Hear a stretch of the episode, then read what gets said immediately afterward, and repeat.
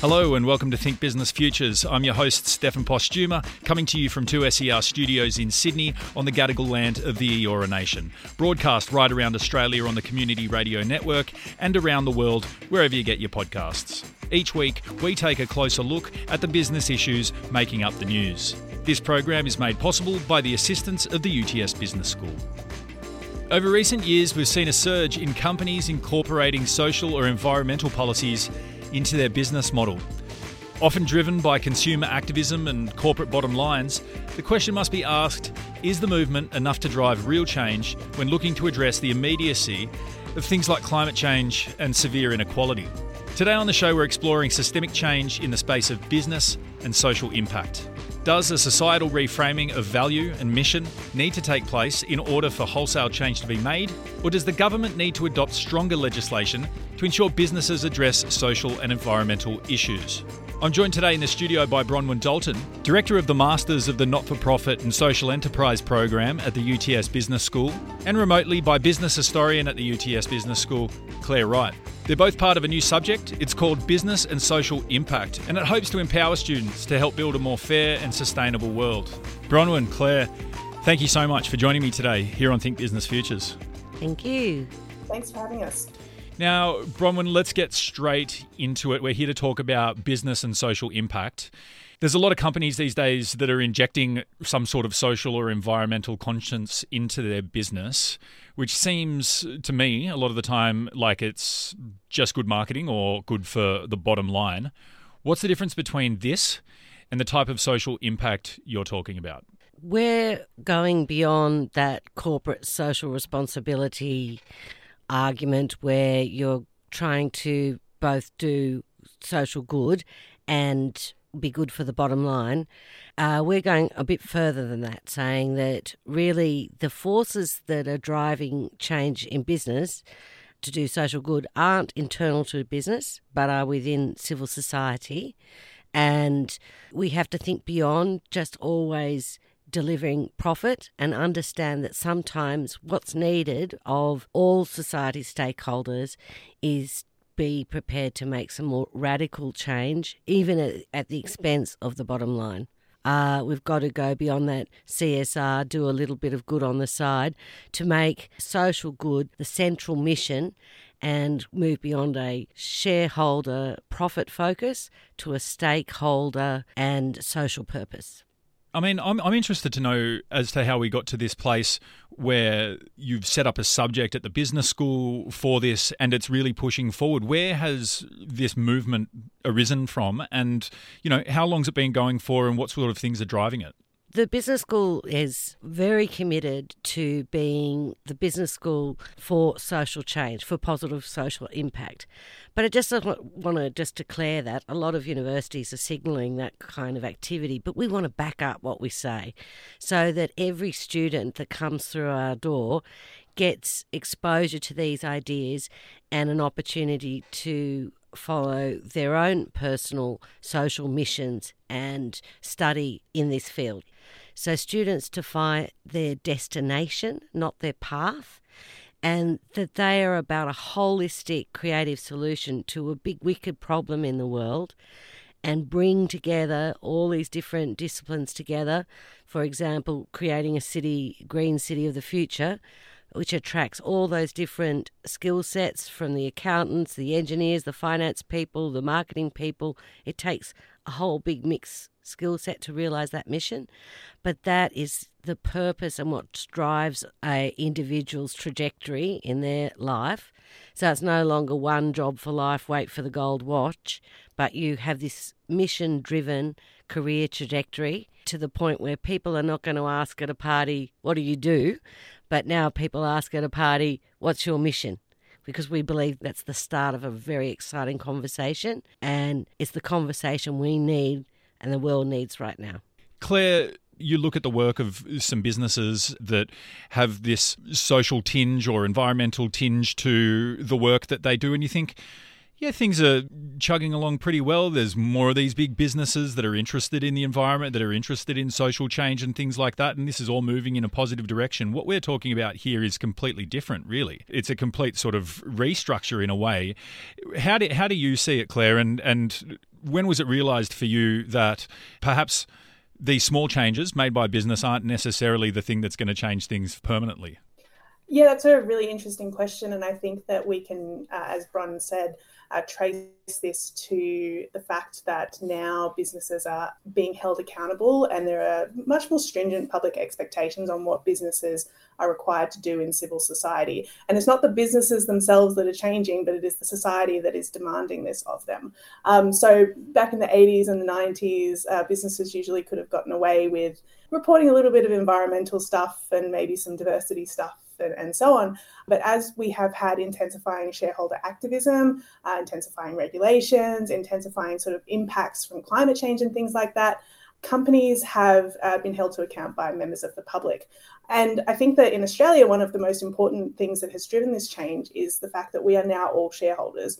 Uh, the democratisation of shareholding and the fact that we all have shares through our superannuation has meant that everyone in society has a stake in these large corporations. And so we are looking at those, we are saying, do those companies align with our values? And so companies are now not just talking to the, the very wealthy people who used to be the only ones who held shares, they're now talking to everyone. Bron, you know, we're talking about shareholder activism now and, you know, the stake that we all have in companies making certain changes. But in terms of the sort of reframing and the restructure that you were speaking of, is there any manifestations of this that we can point to right now? The closest to true mission-driven organisations you find in the not-for-profit sector, mm. because profit isn't their ultimate uh, objective. It's the realisation of the eradication of a cancer or poverty or representation of an Indigenous group and so on. Social enterprises are also trying to apply those business principles to realise a mission. So there are mission-driven organisations out there. It's a lot to ask of a corporation to commit to making the type of radical change required when they still have an expectation to return profit to shareholders. Really what we need is government to legislate that certain activities and behaviours and commitments to positive social change occur, because that creates a level playing field for the companies themselves. So if you're a C E O and you're faced with a decision, shall I not use so much fossil fuel, but it'll add to my bottom line and my competitors still will, really from that C E O's perspective, it's better if it's mandated across the industry so everyone's on the same playing field so he doesn't put his particular firm at a competitive disadvantage. Whilst it's encouraging to see corporations responding to broader social movements that are pro-climate, inclusivity and, and various other social causes, really ultimately what we want to see is that reflected in governments and governments actually setting new standards around emissions, et cetera. We're not going to get there just relying on C E Os voluntarily meeting emission targets, for example. And I think the latest election is already showing us that. The two big wins of that election were people wanting a more inclusive Australia and an Australia that does something about climate, and it's calling on government to do it. We're not going to wait for a C E O of a few individual companies to try and change this. It has to be big, bold, radical and legislated. Mm. If you just tuned in, you're listening to Think Business Futures on two S E R one oh seven point three, around Australia on the Community Radio Network or around the world as a podcast. I'm your host, Stefan Posthuma, and I'm joined by Bronwyn Dalton and Claire Wright from the U T S Business School. We're talking about business and social impact. Claire, that raises a lot of interesting questions. I guess number one, how, how realistic do you think it is that governments will implement this type of legislation which requires companies and C E Os and businesses to integrate environmental and social conscience and policies into their practices? How realistic is that? But then also, do we at all run a risk through legislation of community activism and, and shareholder activism being somewhat dampened and, you know, people sort of resting on the fact that, okay, well, now that there's legislation in place, our investment in, in it isn't as strong as it once was? So I think on the first point, it's really interesting to note that lots of things that we now take for granted historically haven't been the case. So the, the nature of company legislation has changed a lot over the last thirty years, particularly around diversity and inclusion and environmental reporting.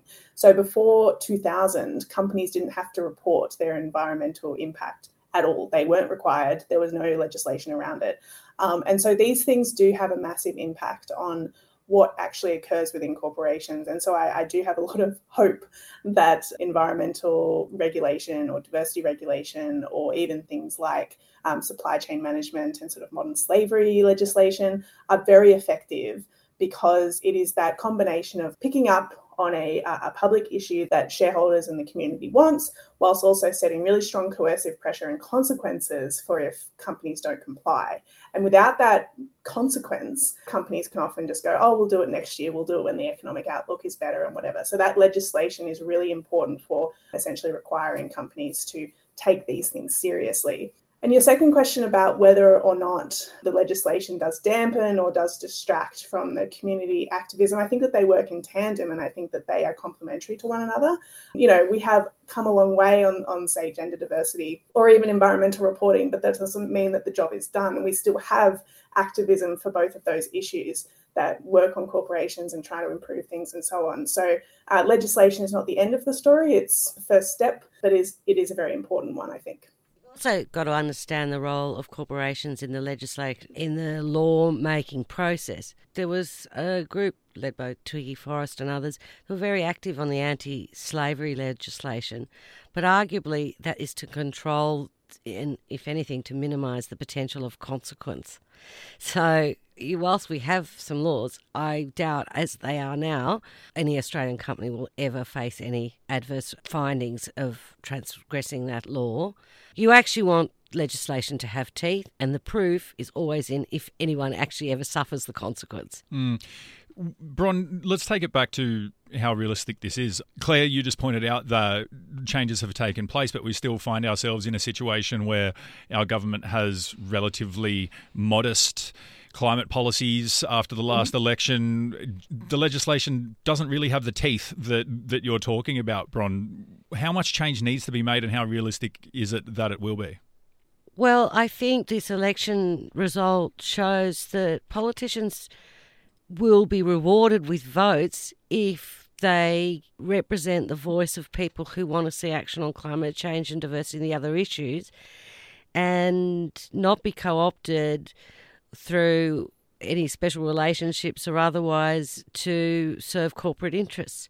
To think that capitalism and the neoliberal model can solve climate and social issues at a profit is evidently not true. Otherwise, these issues wouldn't exist. If there was money ma- able to be made in the short term through a capitalist model, then these problems would have been resolved. We are not going to get there in the time we have left if we just leave it to this very incremental change that comes through corporates delicately trying to show that they're reacting, because they don't want to compromise their bottom line. But it is a case of you can't have your cake and eat it too with some of these changes that are needed. I might jump in there. Go and, for it, Claire. Um, while I do agree that we that we can't necessarily trust companies to do these things on their own, I, I wouldn't uh, underestimate the importance of, while we, we can't throw out, you know, the whole economic model, and the importance of incentives for actually encouraging companies or government or whatever to, to do certain things is really strong. So, for example, in the, in terms of climate, um, it's a much easier sell for corporates if there are economic reasons for doing what they're doing. So engaging in renewables because non-renewables is more expensive and, and whatever. And I think that the idea of altruism is really important. Like, are they doing it to do good, or are they just doing it to enhance their bottom line? And in certain issues, I don't actually really care. Like, as long as they're doing what is necessary to, to fix the problem, they can do it for their bottom line if they wish. And, and so in, incentives and economic models, I think, do have a role to play in, in making sure that we can solve these problems. And I think that particularly what we've been trying to teach to students in the subject is that business has to be part of the solution, not just part of the problem. So there is a role for them to play in that. And there's a huge role for leadership. Yes. And really what this subject is about is equipping the leaders of tomorrow to make these big changes. Uh, we need business leaders that aren't just given the nuts and bolts skills of how to turn a profit, but actually have a sense of social purpose and mission that they can bring to their future careers. And I tell you what, this generation are very motivated already by this. So it's really harnessing and recognising their values and letting them know that those values very, very much not only have a place in business, but represent the future of business. We need government to create uh, the rules of the game that apply to corporations industry-wide, so we remove those disincentives to be the first mover on more radical step, positive steps. And I think corporates would accept that. It's just very difficult for an individual company to make the type of changes when their competitors don't. Mm. I'd like to have an example here because I'm interested in what you both think about it, and it goes back to capitalist forces and economies. Let's talk about Mike Cannon-Brookes' attempted purchase of A G L. Now, from my understanding, he thought that he could purchase, you know, Australia's biggest energy company, restructure it to move towards renewables, put a lot of money in his back pocket and do some good for the environment at the same time. Where does this sit on the continuum of companies trying to do their bit and companies looking to make money, and in terms of the shifts needed from leaders like you you are training at the moment in in the way that they approach business? Well, what he was trying to achieve highlights why he needs the architecture to back him up, because at the end of the day, the profit comes first principle thwarted his ambition to actually create a greener source of energy and a greener company. But A G L is driven by the competitor. We have to earn more profit than them. There wasn't uh, an overall legal architecture to back uh, Mike Cannon-Brookes' proposition up. Alone, he's been a fantastic leader. He's trying to take us forward in, to a greener future, but without the support of proper range of incentives for companies to go that direction, without legislation for consequences if you fail to go in that direction, he's fighting against an age-old, you know, profit-first principle. Mm, okay. Claire, do you have thoughts on that? Yeah, so I think that um, the, the situation was quite interesting, and I know that Karl Rhodes would would say that we elect representatives to do this sort of work for us. We don't necessarily need oligarch sort of capitalists to do it for us. At the same time, we have people like Twiggy Forrest um, or Elon Musk doing the same, the same from the other side. Uh, and so if uh, Mike Cannon-Brookes wants to put his money where his mouth is and get some profit as well, then uh, I think good on him. And I agree with Bron that this was a, a really good alignment of the incentives as far as he was concerned for his own investment. However, he didn't have the backing of the legislative system and all of the shareholders, because the broader architecture of the industry and of the firm itself didn't necessarily allow that to go ahead. So I think that uh, an important and a very interesting part of what the future could look like. But in this case, we needed more action from the broader structure, I think. Mm, okay. Let's go back a little bit, and I want to talk about the concept of value. Bron, tell us a bit about how we've been conditioned in terms of what we value and the type of reframing that needs to take place, and how, how teaching this course addresses it. Yeah, so the beginning of the course, the first uh, couple of lectures, we look at how there was an economy uh, well before white contact, and there's a thriving Indigenous economy here today.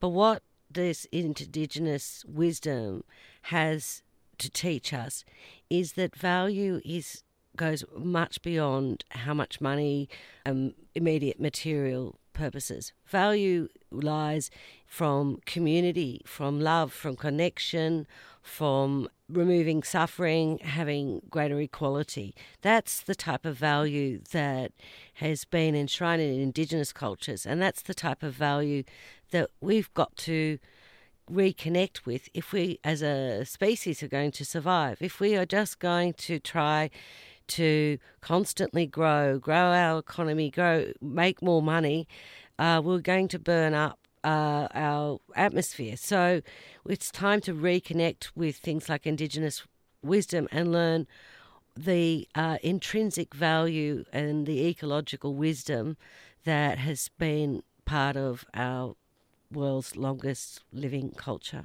Mm, okay, Claire, with a reframing of value, we're in a privileged position to be able to be here and to be able to live in Sydney and to live comfortably and have these types of conversations.